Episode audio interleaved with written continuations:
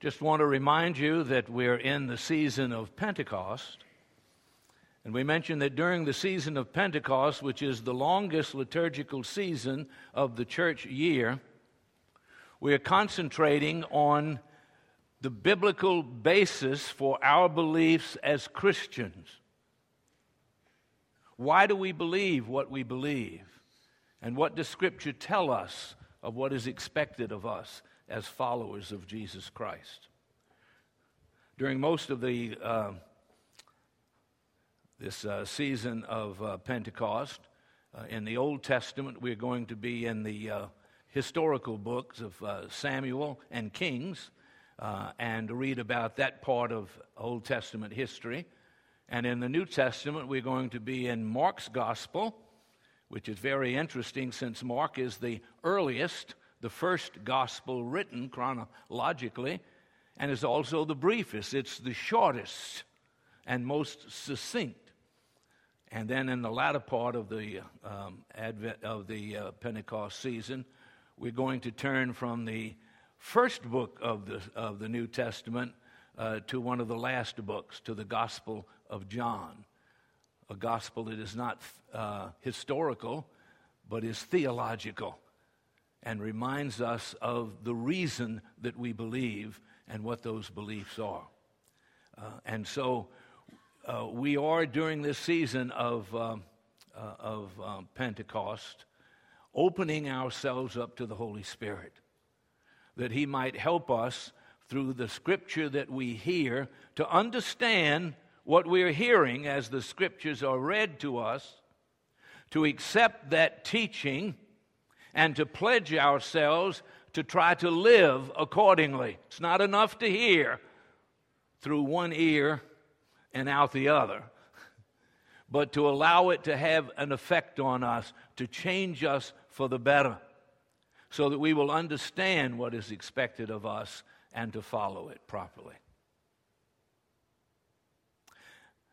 Now, all during Pentecost, through the Old Testament, we're going to be concentrating pretty much on King David, one of the stellar characters of the Old Testament.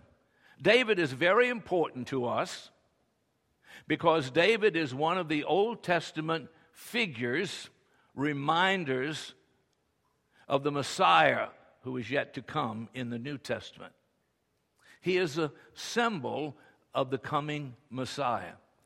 David was the great warrior king, the greatest king in all of Hebrew history who raised Israel to its greatest position uh, in secular history uh, and also in sacred history uh, in Scripture.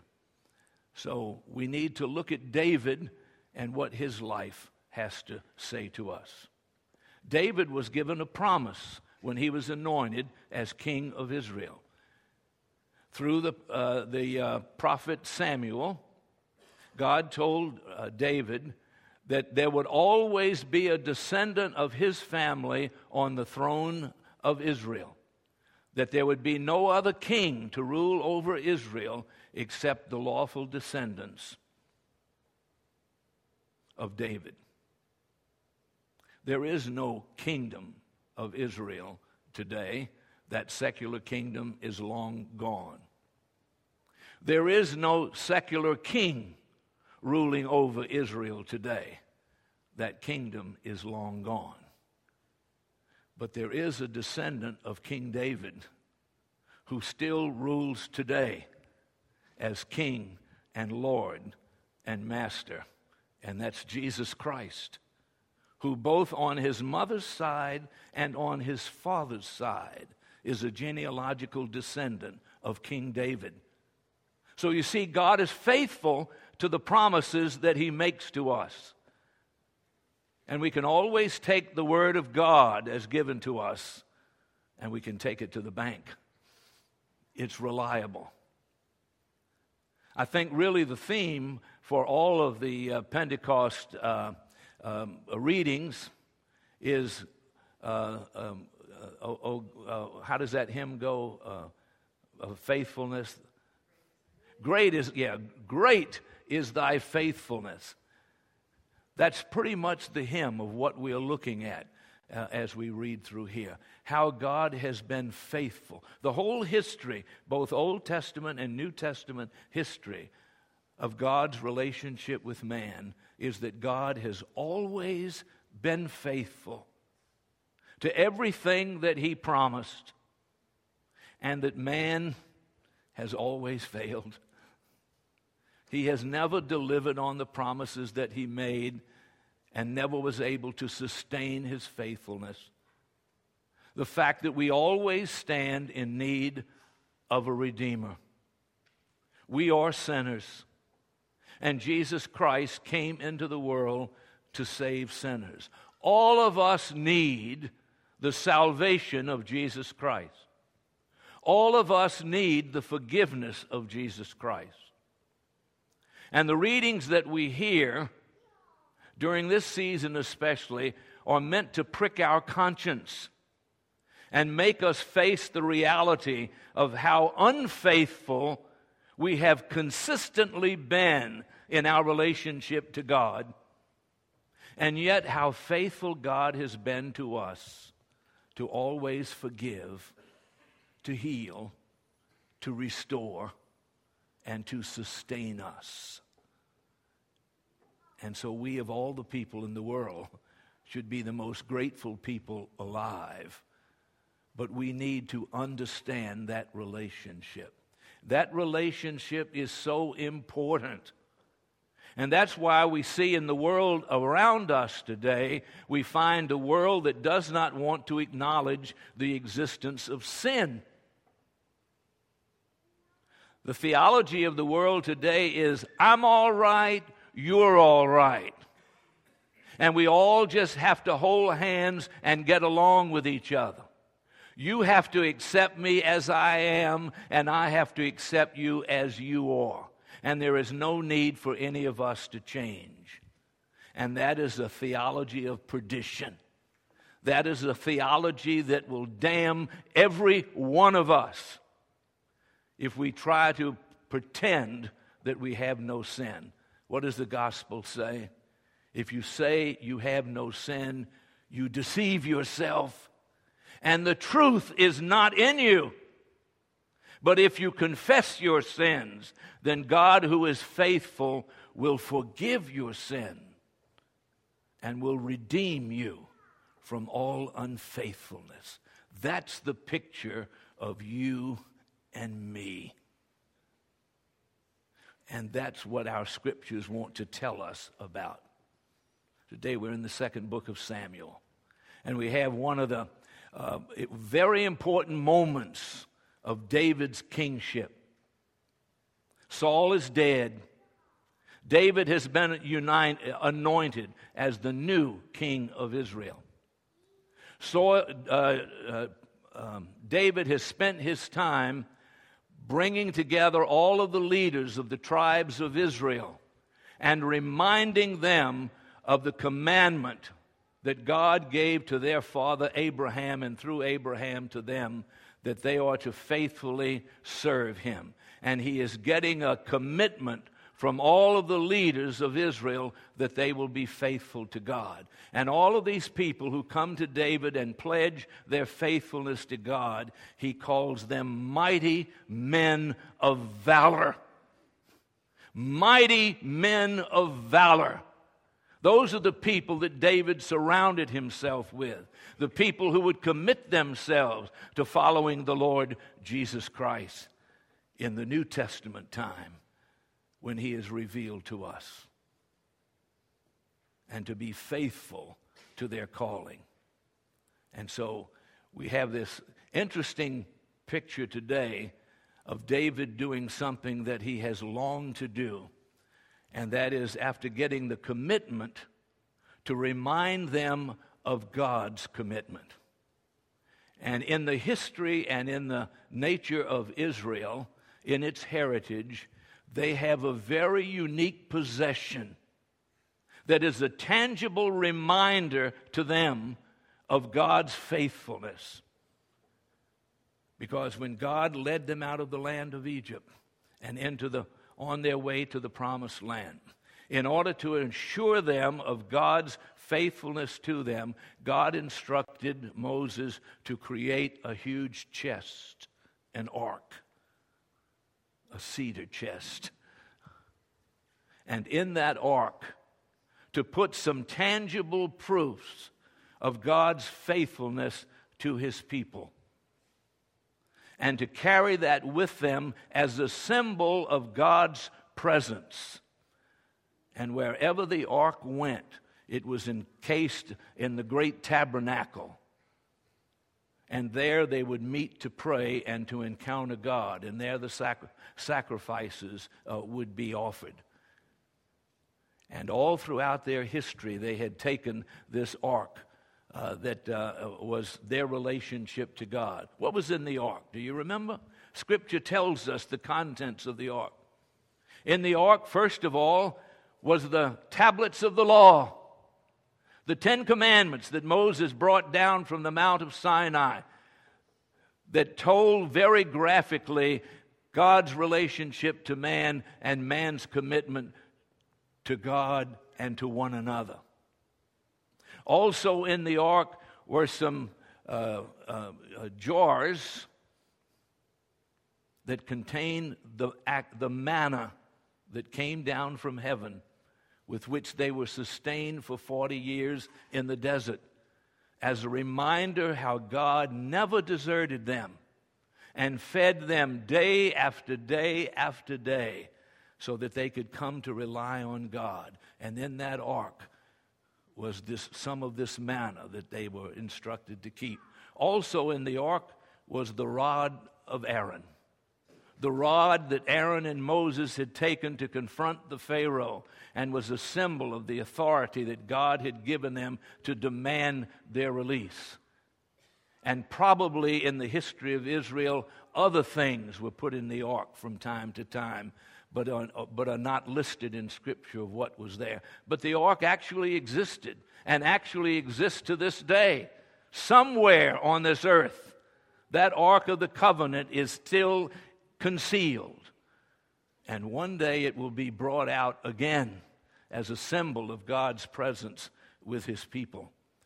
But today we have that story of bringing this ark uh, into Jerusalem because David has gathered the tribes, he's built a capital city, he has laid the foundation for what's going to become a great and powerful nation. And now that all of those material things are in place, it's time to dedicate it all to the God who made it possible. And so David brings the ark into Jerusalem, and we have that beautiful picture of all of the people coming in parade and singing and dancing and playing their musical instruments and bringing it into the city of Jerusalem. Uh, and there placing it into a new tabernacle uh, that uh, David had built so that it could stay there uh, in the tent until David's own son Solomon would build the great and mighty temple to house the Ark of the Covenant. Every time the city of Jerusalem was threatened by outside forces, which happened many times in their history. There were priests appointed to hide all of the sacred items from the temple. And among those things that were hidden were the scrolls and the Ark of the Covenant. And after the war had passed, they would go in and recover these things and bring them out and restore them to the temple until 70 AD when the temple was destroyed for the last time. The ark was concealed along with other things from the temple, and many of the people who had concealed them and knew of their whereabouts lost their lives, so that they remained somewhere in the land of Israel. These tangible connections to the Old Testament reality of God's faithfulness to his people. And that's what we were reminded about this morning as we read that beautiful story of bringing the Lord's presence and dedicating this new kingdom and the people. We are always called as sinners who have been forgiven and restored to recommit ourselves, to rededicate ourselves to the faithfulness of God. And this is the reminder uh, that we have today from this uh, wonderful story uh, of King David. Now advance yourself some uh, thousand years, 1500 years to the time of Jesus Christ. We're reading the book of Mark. And as I mentioned, Mark is the shortest book. And we're now in chapter 6. And in all of those chapters that we have read now, we have seen Jesus being baptized in the Jordan and, and publicly declaring himself to be the Messiah, not only personally, but by the voice of God that, that reverberates from the heavens. And then going from place to place as a peripatetic rabbi going from village to village to bring the news of salvation and tell people how their lives must be changed in order to accept the Messiah into their life and become followers. And up until this point, Jesus' entire preaching ministry has been centered in the Galilee. He's gone from one side of the lake of the Sea of Galilee to the other, from one village to another. Last week, he even went back to the, his own village where he had been raised as a child. And in that village, attending a synagogue service, and according to the custom of the time, given an opportunity to speak to his family and to his friends and to his neighbors, whom he lived together with 30 years. But when he spoke to them, he did not come across as the son of the carpenter whom they had known for 30 years. But he spoke with authority, and he spoke about things that they couldn't understand how he could know about them. And remember what the gospel told us last week? That the people took offense at him because he didn't fit into the preconceived notion that they thought he should be and what he should be saying and couldn't understand how he had the authority to do and say the things that he did. They were not willing to accept him. And because they were not willing to accept him, remember those sad words that closed the gospel last Sunday?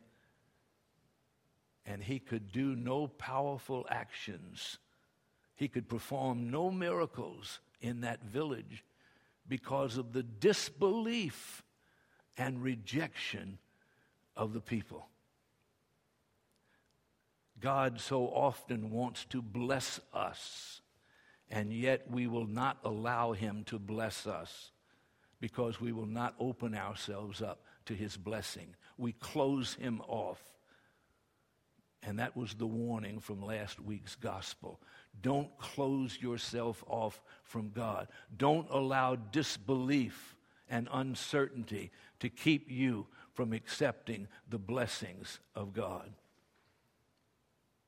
And so we have Jesus going through all of the villages, and everywhere he goes, there is a different reception. And that's what we've heard every Sunday. How some people were blessed by what Jesus said.